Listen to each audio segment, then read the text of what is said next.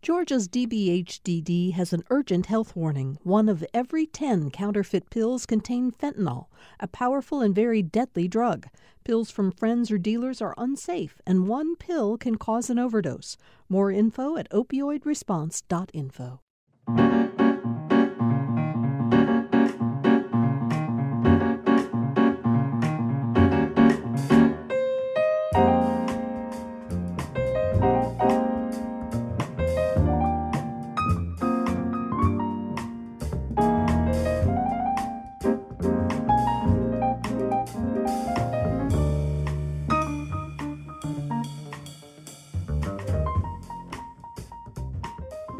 Welcome to Political Rewind. I'm Bill Nigut. All this week, we're revisiting some of our favorite shows that featured special guests throughout 2021. Every now and then during the year, we took a sharp departure from our daily conversations about politics, public policy, and other areas of concern, and focused instead on people who bring joy to our lives through their art. That was certainly the case when, in September, I interviewed Atlanta piano artist Joe Alterman, whose music you heard at the top of the show. I met Joe about 5 years ago. He'd been living in New York City and playing jazz piano at venues around town, but he'd come back to Atlanta to become the new director of what was then known as the Atlanta Jewish Music Festival. In that role, Joe came to see me one day to ask for my thoughts on how he could begin promoting the festival. I liked him right away, as most people who meet Joe do. He's incredibly energetic and upbeat, and he's one of those people who, as my wife would say, welcomes all good things to the world. What Joe also told me in that first meeting was that he was heading back to New York to do an interview with a jazz artist. When I asked who it was, Joe casually said, "Oh, Wynton Marsalis." And I suddenly realized Joe might be a little more plugged into the jazz music scene than I'd realized. What I didn't know in that first meeting was that Joe is widely considered one of the foremost, if not the foremost, jazz piano artists of his generation.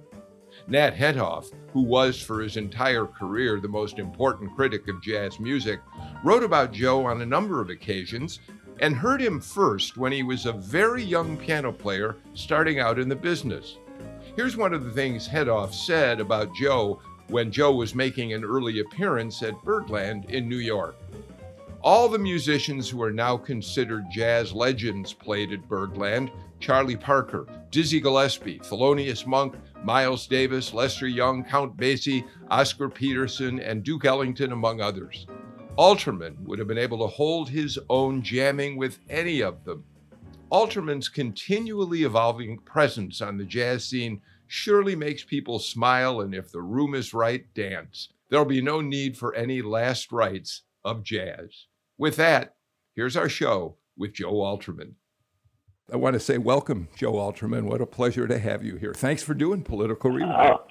Thanks for having me, and thanks for that really nice introduction. It's great to be here. Yeah. We're going to tell your story and weave throughout it some of the music from your new record. You grew up in Atlanta, went to, I think, public high school in Atlanta, right?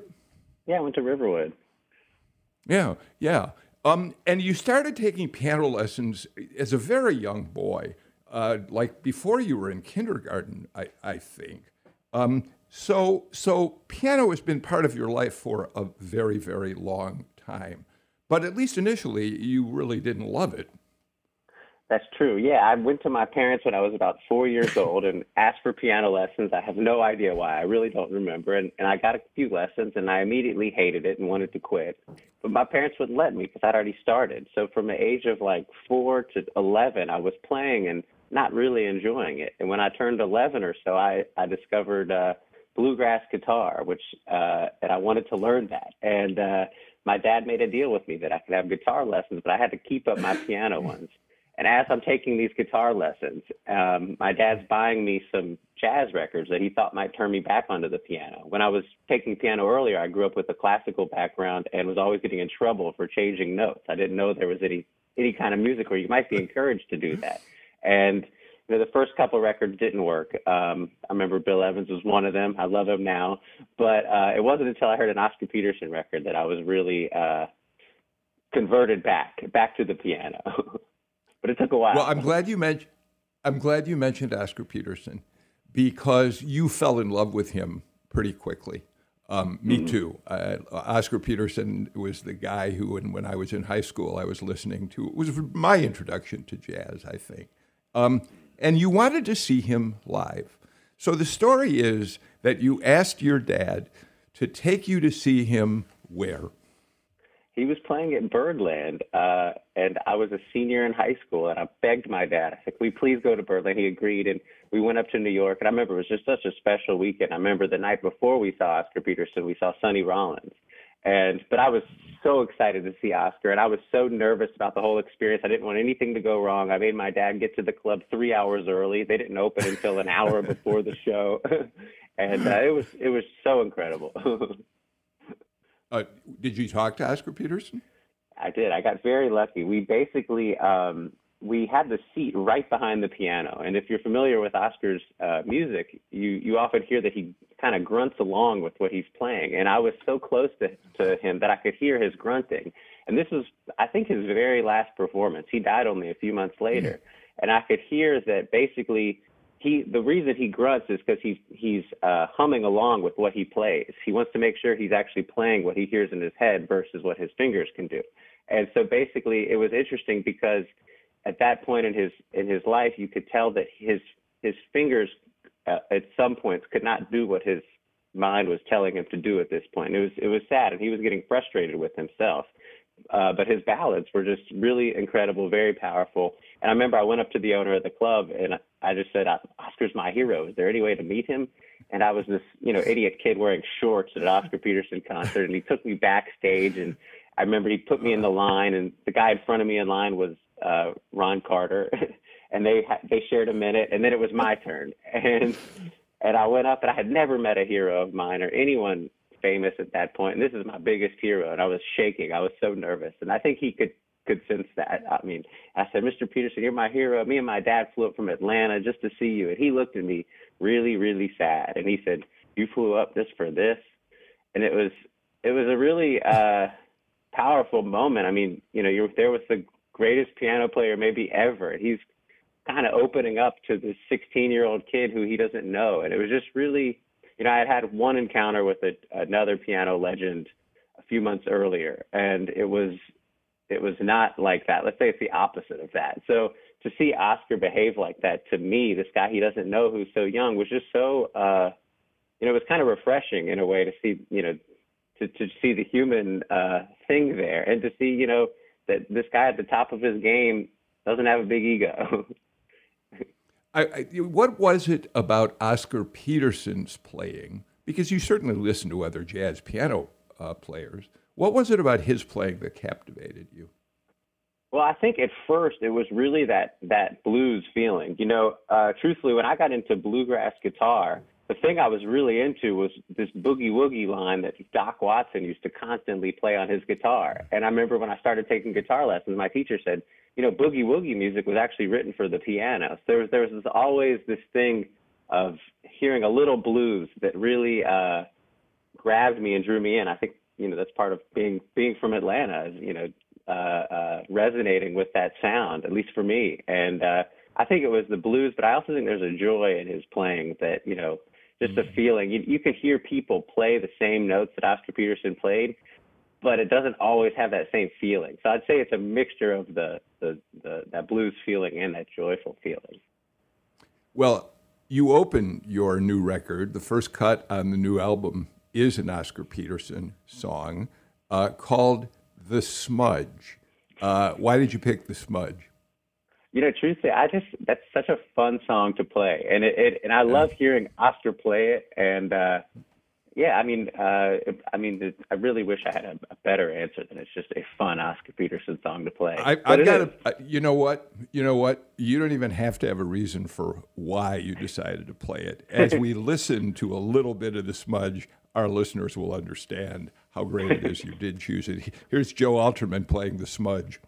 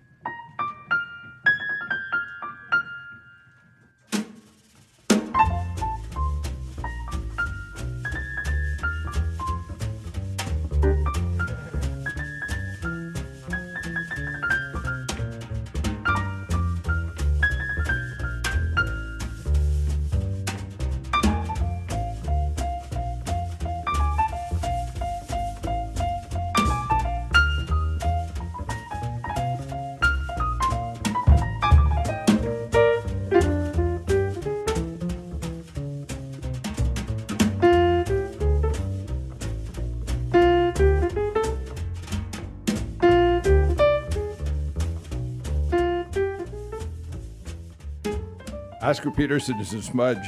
Joe, I got to admit, I put on your album, heard that cut come up at the beginning. I hadn't read the liner notes.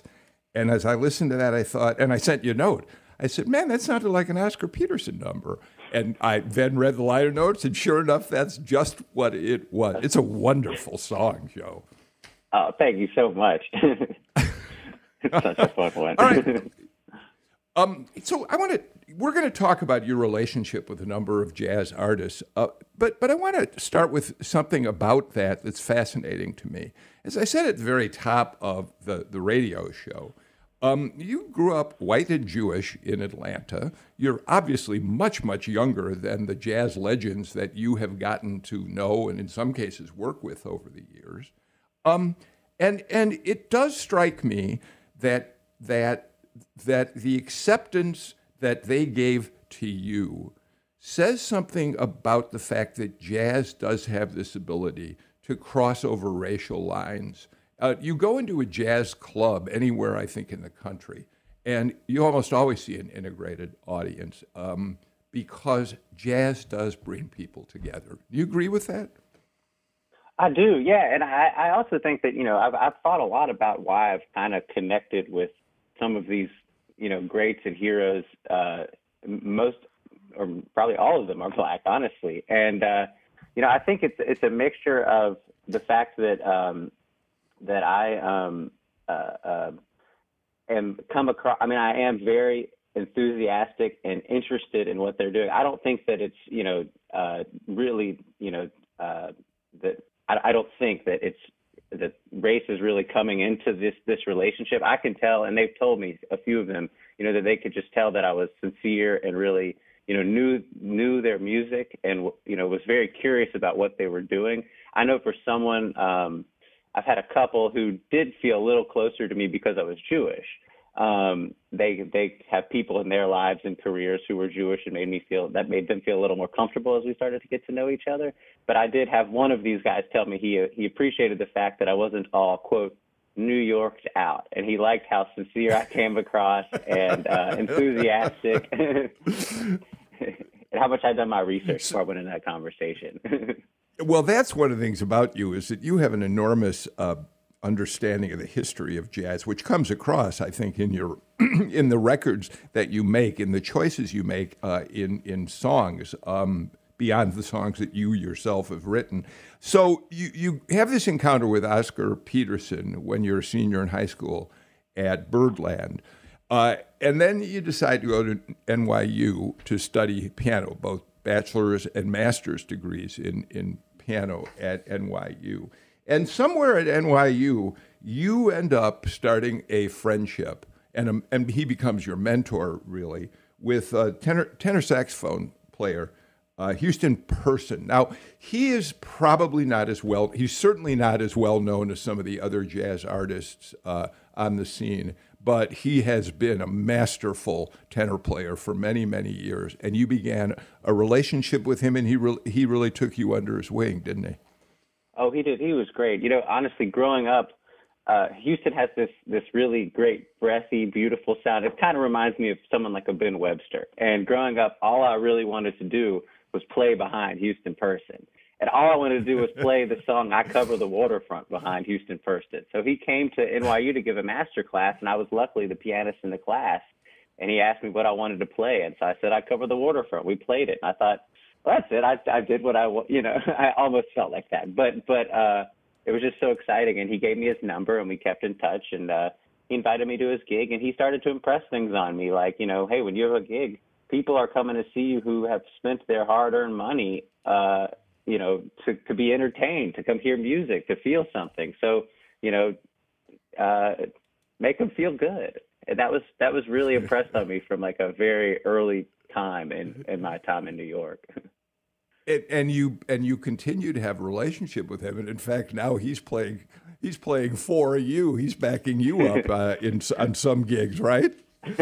Yeah, I'm excited. I'm bringing him to Atlanta actually in December to play at City Springs.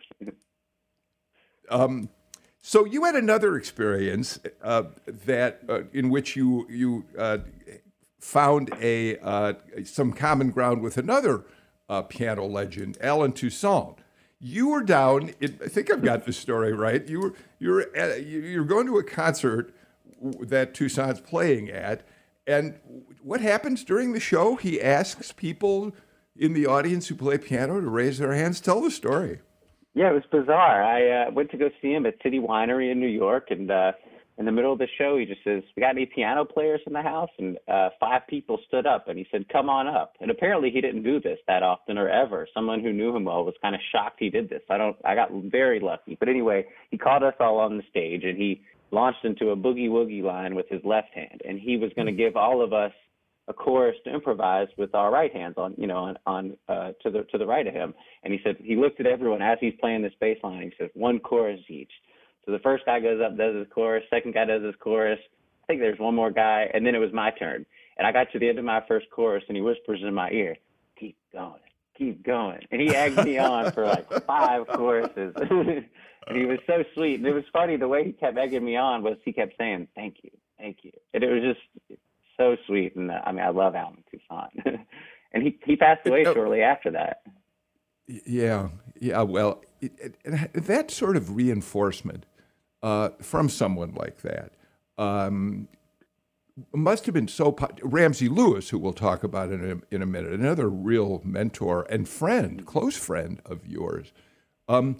He, Les McCann, Ahmad Jamal, they have all stayed in touch with you, the ones who are still alive, and encouraged your playing, which must be a very powerful thing for you personally, but also important to your staying in touch with the history of jazz, which plays such an important part in the music that you do. Oh, definitely. And I think this kind of goes back to what the earlier question about me being this young white guy or whatever. I think one thing about reaching out to these people is that I've kind of realized with a lot of my peers that they just often, and I thought this too for a while, they just assume these people are too busy to talk to them. And when I got in touch with them, I think that I realized that really no young piano players were reaching out to them because of this. And I think they just appreciated the fact that I was reaching out to them, and they do have time when you show that you care, you know. I definitely, totally agree. I want to talk about some more of the songs on this new record.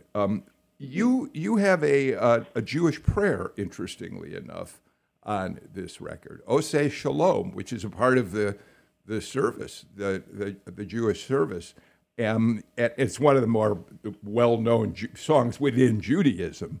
Oseh Shalom Bimromav, Hu Yaseh Shalom Aleinu. We could sing it together.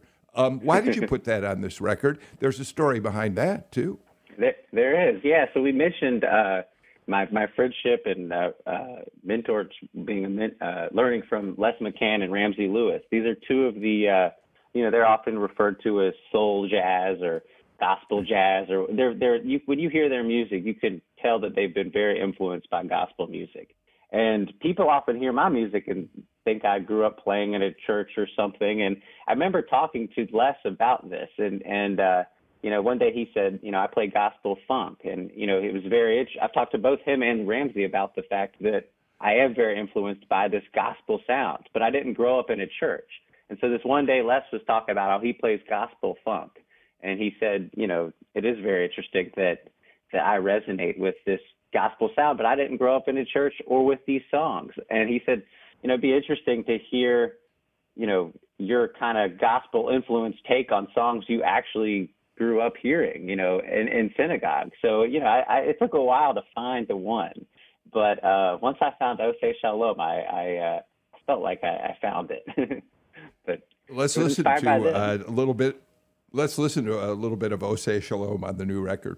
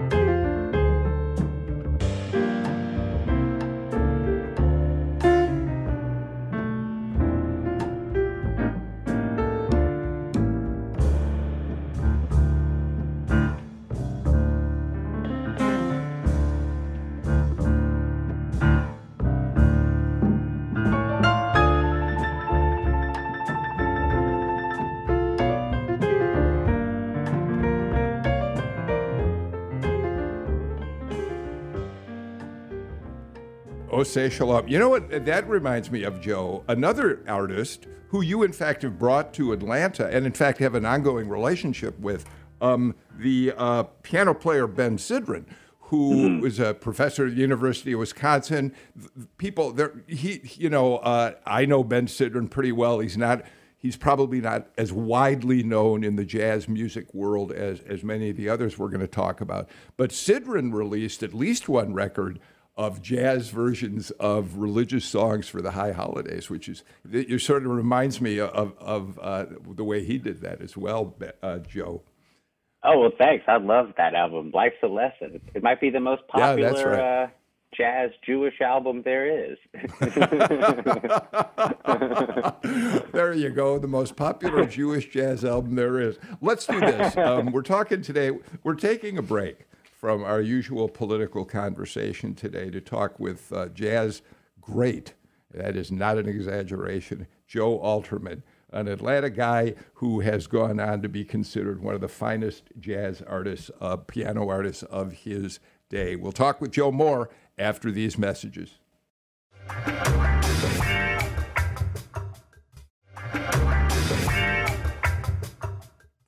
Welcome back to Political Rewind. All this week, we're revisiting some of our favorite shows featuring special guests in 2021. Today, we go back to one of the rare shows we did that focused not on politics or public policy, but rather on artists who bring us joy or illuminate our lives in some way. In September, we talked with Atlanta's Joe Alterman. He's widely considered to be one of the finest jazz piano artists of his generation. Our conversation took place just after the release of his newest album, The Upside of Down. As we talked, Joe shared with me stories about the friendships he struck up with some of the true legends of jazz. And that's how we picked up the second part of our conversation. Joe Alterman. It's interesting. Ramsey Lewis, of course, he's been playing for many, many years.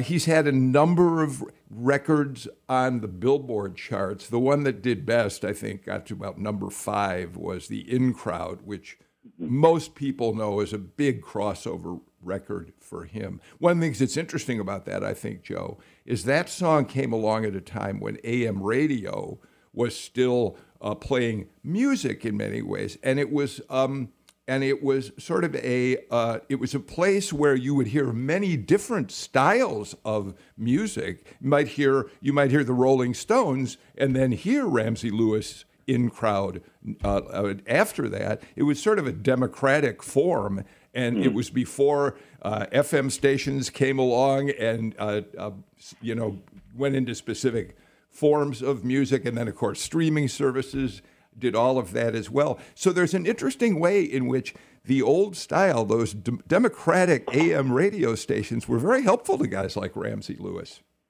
Oh, yeah. I mean, when I grew up, I remember my mom, who's not really a big jazz fan, I always grew up hearing Ramsey's name more associated with people like Martha and the Vandells. And, she always kind of associated more with that. And I know when the In Crowd was on the charts, I know it was when it got to its peak, which I think was either 3 or 4, I know it was sandwiched in between the Beatles and Bob Dylan. You don't see that with jazz a lot these days.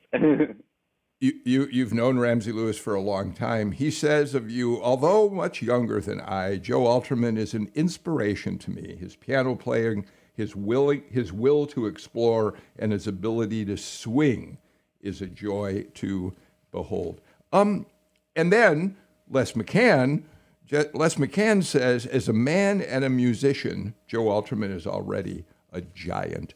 When you talk to artists like that, do they talk to you about the struggles earlier in their careers? I mean, although jazz is a unifier today, those artists lived in segregated times. I am sure they went through struggles on the road in certain parts of the country when they played. Do they share those kinds of experiences with you? They do, especially Les. But if anyone who knows Les, he's got a kind of reputation for being not a prankster, but a sort of prankster. And basically, he'll tell me these stories, but he'll also tell me how he got back at the person who, you know, he was telling me about. He was playing in Las Vegas many years ago, and he had a big hit too. It was Compared to What, and it was right after that song came out, and he was playing in one of the big hotels, and you know, they told him to use the service entrance when he entered the hotel, and they told him not to play Compared to What either.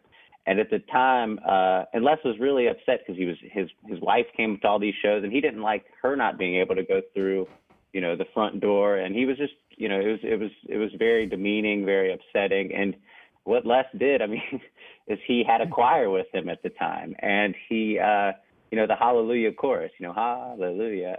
He actually had the chorus replace the words Hallelujah with the MF-er word. We can't say it. And when it was time to start the show, they went into that version of the Hallelujah chorus. But I mean, and he just has a lot of, you know, stories. He being named Les McCann when he was in Chicago during St. Patrick's Day, someone entered him in some big Irish contest, and they thought that Les McCann was this Irish guy, and he goes to the competition and he wins the competition fairly, but they wouldn't admit it, and he had to win it 3 times in a row for them to finally give him the award.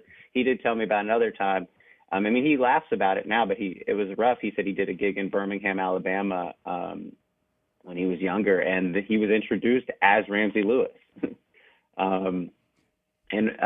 Ramsey has talked to me a little bit about it, but he was mostly up north, and he had an experience when he was younger going to visit his grandpa who lived down south, and he remembered being about to get off the train, and he saw someone, you know, a young white kid push his grandpa, and that really stayed with him. Yeah. You talk about Les McCann, and there's a song on the album that you put on this record because of Les McCann, Don't Forget to Love Yourself, which is perfect to think about after the story you just told us. Don't forget to love yourself. Talk about that song. Oh, yeah. Well, you know, basically, Les lives in L.A., and I'm on the East Coast. And, you know, we met in probably 2011. I opened for him at the Blue Note in New York, which is another funny story. But anyway, after that, we started talking after all of my gigs. So that would be, you know, about 10 p.m. his time, but 1, you know, a.m. my time. And we'd be on the phone for hours. And, you know, he's in rough shape, unfortunately. He's okay, but he can't really play the piano anymore. And so for years, when he gets an idea for a melody, he would call me. And basically about 3 years ago, he had to go into a rehab center. And he's been in this rehab center, you know, ever since. And you know, he's basically in a bed all day looking up at the ceiling. It's just, you know, sad, and I do my best to bring as much light into his life as I can. But one day he called me and he said, I got a new melody, and he sang it for me. And he said, you know, put your thing to it. And so that means basically add chords to the melody. So I added chords, and then he liked what I did. And he said, come up with a title. And I thought back to Les's voicemail before he went into the rehab center. And it always was, hi, this is Les, but give me time to get to the phone. And don't forget to love yourself. Yay, yay, yay. I thought, don't forget to love yourself. That's perfect. And it's really special. Not only the theme of the song, but it really is reflective of our friendship. The first thing Les ever said to me, or not the first thing, but one of the first, you know, teaching things is he said, you know, everything in this world boils down to either being love or fear. And you need to choose love or fear at all times. And he's very, you know, we have a lot of funny times together, but we have some very deep kind of spiritual ones too.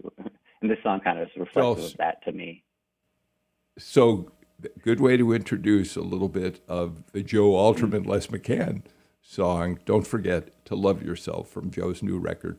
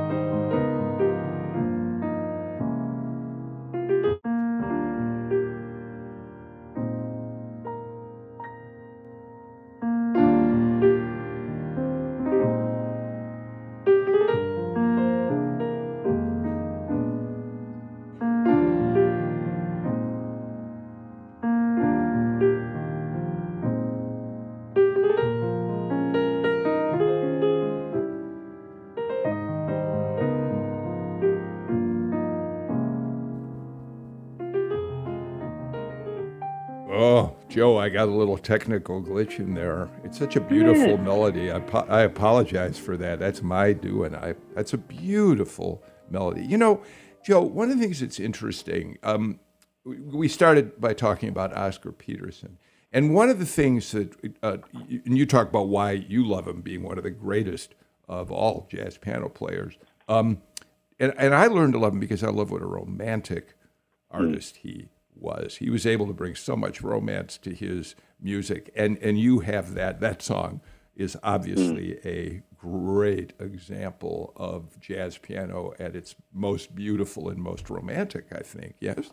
Oh no, thank you. Yeah, and I mean, you know, that brings to mind because you mentioned Oscar's romanticism and the romanticism of these people that I'm so influenced by is, you know, truthfully, I didn't get into jazz because of the solos. I got into jazz because of the neat things that they were doing to the melodies that I already knew.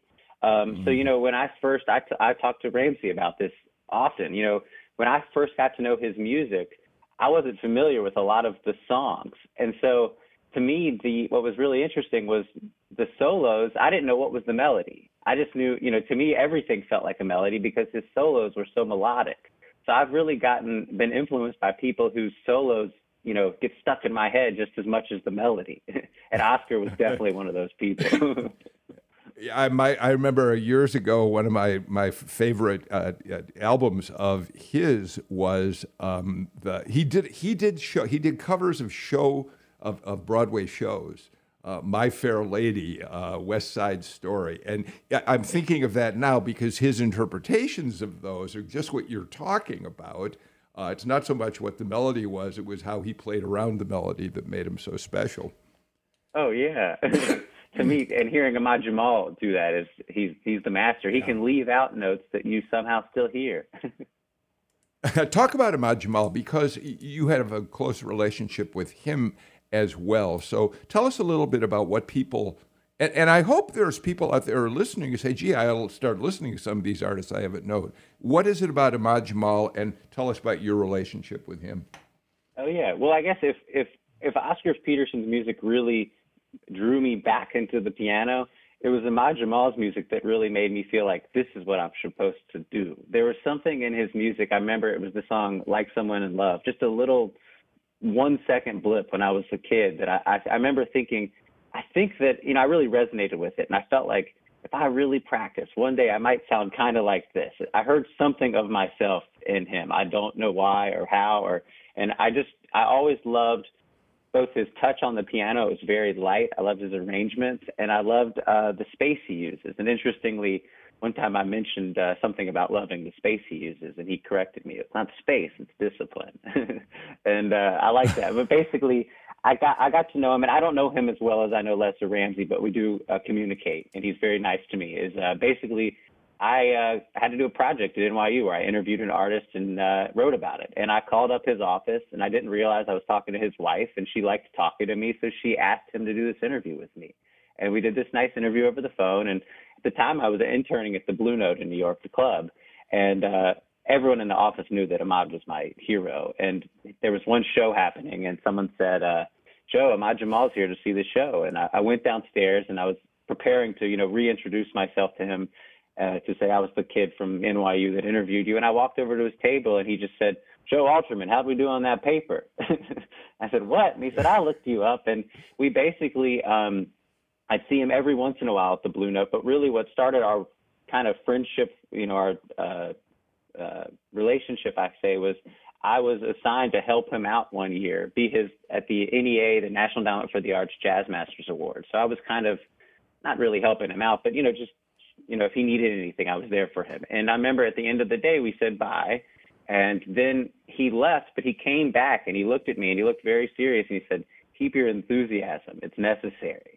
And I didn't really know what that meant at the time, but then I had a gig a few nights later where I wasn't in a great mood, and someone came to talk to me, and I just thought, keep your enthusiasm. So I shaked some enthusiasm through this conversation. I ended up getting a ton of work from that one conversation. So I really recognized something very wise about him in that moment, and that was kind of the beginning, and we started emailing. He's always shared great advice with me. I want to go back. We're going to take another break. But in fact, Sam, why don't we play this into the break?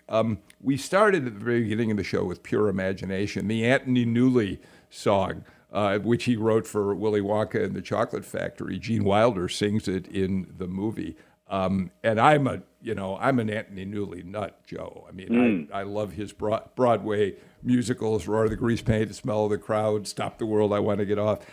But that song, and the reason I want to go back to it is it strikes me it's an example of what you were talking about, what one of the things that you're recognized for. And it's kind of like what you talked about in terms of the artists who know how to play around a melody but aren't crazy. They don't go off so directionless that you have no idea what they're playing. And I think Pure Imagination and the way you've approached it is an example of that.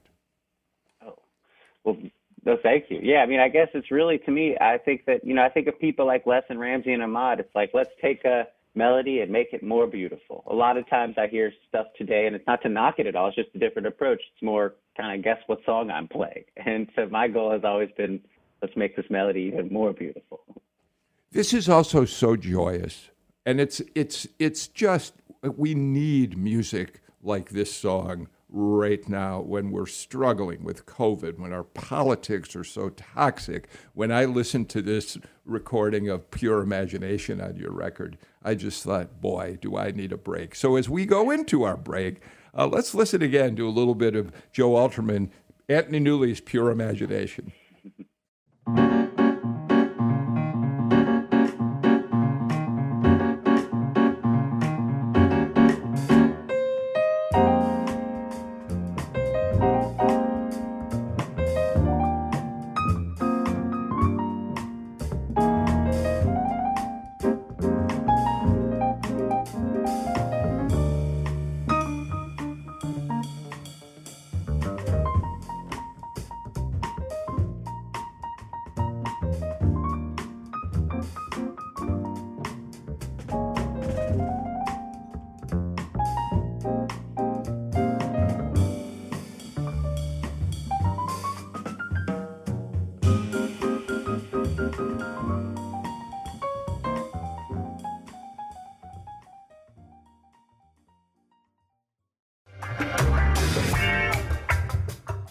Welcome back to Political Rewind.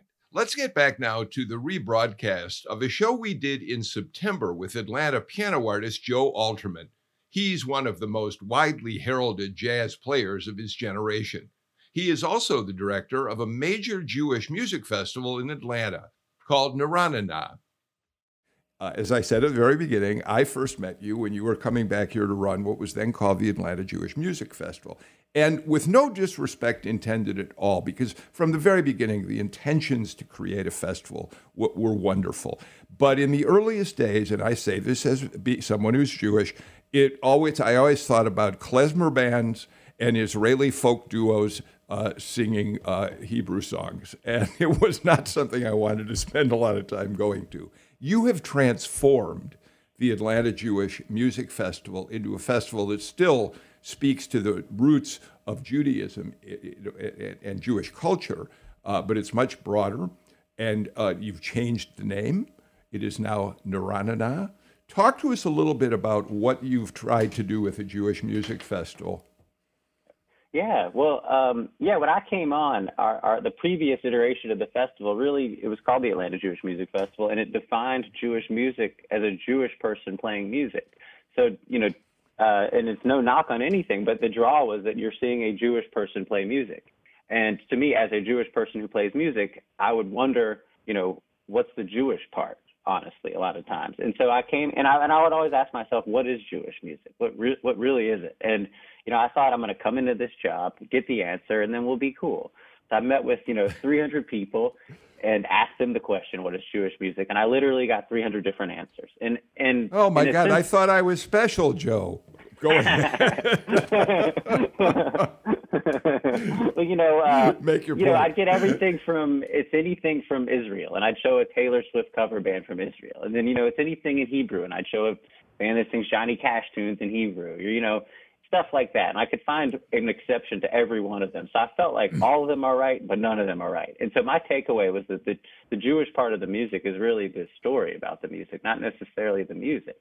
And so to me, that's really Jewish contributions to music. You know, I mentioned this to Wynton Marsalis at that interview thing, and he said, Jewish music, interesting, not really a thing, but all over American music. I thought, exactly, that's this. And so basically, as we started to transition from this difficult to define Jewish music thing to what I was really calling Jewish contributions to music, I knew that the name didn't really match what we were doing anymore.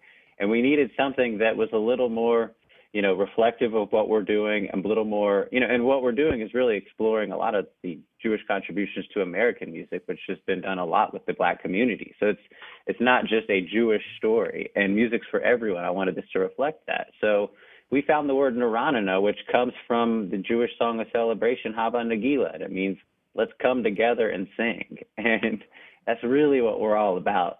And I think it better reflects that, and does reflect that more than our previous name, but I'm proud of it. I know we got a lot going on. It's good stuff.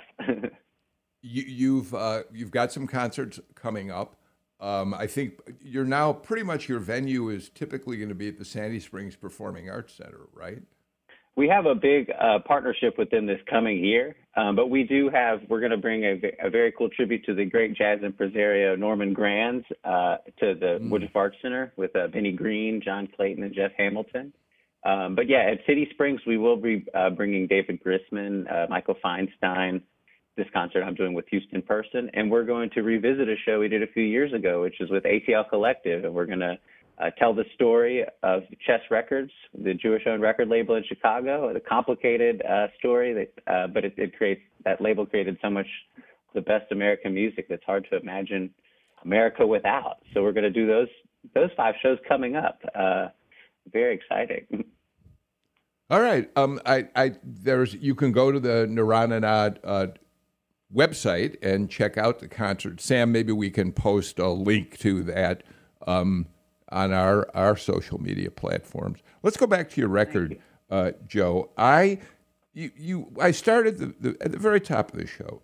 I said that one of the things that was important to me about this record was the song "Upside of Down," which also is the title you've given to the album. It's got special meaning for you as well, doesn't it? And this is a song that you wrote. It is, yeah. I wrote this song in April 2019. But I couldn't come up with a title for it forever. So I played it at a gig and make a stupid joke about how it didn't have a title. And, you know, nothing came to me until around, you know, May last year when, you know, everything was canceled. And I had more time to spend on the piano, but with nothing to prepare for. So, you know, once I realized, wait a sec, let's use this as an opportunity to see what you actually want to play. I was looking for some good within all the bad, and that's when the title "The Upside of Down" came to me. And it's you know, it was very, you know, I guess, you know, jazz music is really helpful during difficult times. You know, if you listen to Louis Armstrong, to me, I think, you know, the thing I take away from hearing his sound is not that he's a great trumpet player, which he is. It's that he has an optimistic sound, and there's something, you know, there's a phrase that hurts so good. There's something about jazz music that is just, even when it's sad, it's got some happiness in it, and it's just very inspiring in difficult times. And that's kind of what led me to The Upside of Down. Well, then let's listen to a little bit of Joe Alterman's recording of his song "The Upside of Down."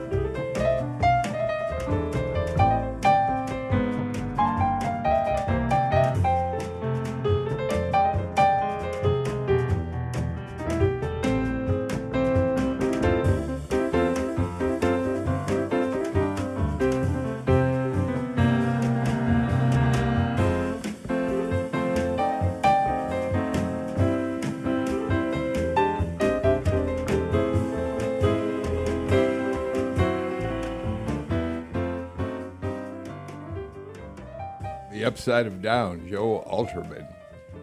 Joe, do jazz records sell these days? And I guess that's a stupid question in a way, because the point is many of them are downloaded on Spotify now. And that. So let me ask it a different way. How popular are jazz records these days, whether it's because you know what the downloads are like on Spotify or, in fact, CDs that are sold? Is it a popular musical form right now, or are you swimming upstream? I think it's definitely swimming upstream, but I think what I've noticed is that, you know, many people have preconceived notions around the word jazz. And so many times people will come to a show and say, I'm here because I like you, I don't like jazz. And I'll say, when have you heard jazz? And they actually can't tell me. And then at the end of the show, I get this all the time. I don't like jazz, but I liked that. Was that jazz? I say, it really was. And I said, no, it wasn't. And so I've done pretty well these past few years, kind of turning people onto jazz, I feel like, or at least in my music. I sell CDs. I mean, that's the good thing about jazz, does have a bit of an older audience who buy CDs. Yeah. I was in Montana last week and sold a ton of CDs.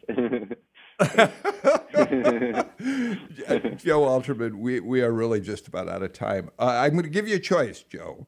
I would like to play, as we go out, either your recording on this record of Time After Time or Days of Wine and Roses. Tell me which one you'd like to hear. We'll start sneaking the music underneath me as I thank you and say goodbye. Which one do you want, Joe? How about Time After Time? I would pick Time After Time, too. A great, great song. Jewel Stein and I think Sami Khan. Let's listen. Mm-hmm. And as we do, Joe Alterman, it's been just a great pleasure to have you on Political Rewind today. Such a break from our shows, which are important, talking about politics. But you remind us of how valuable music is in our lives, especially at times when we are just trying to figure out the world around us. So, Joe, thank you very much. I wish you nothing but success with this new record, The Upside of Down. Joe, thank you. You're the best. Thank you. I talked with jazz piano artist Joe Alterman in September, soon after his new record, The Upside of Down, was released. As we leave you for today, I'm Bill Nigut. Please remember, take care and stay healthy.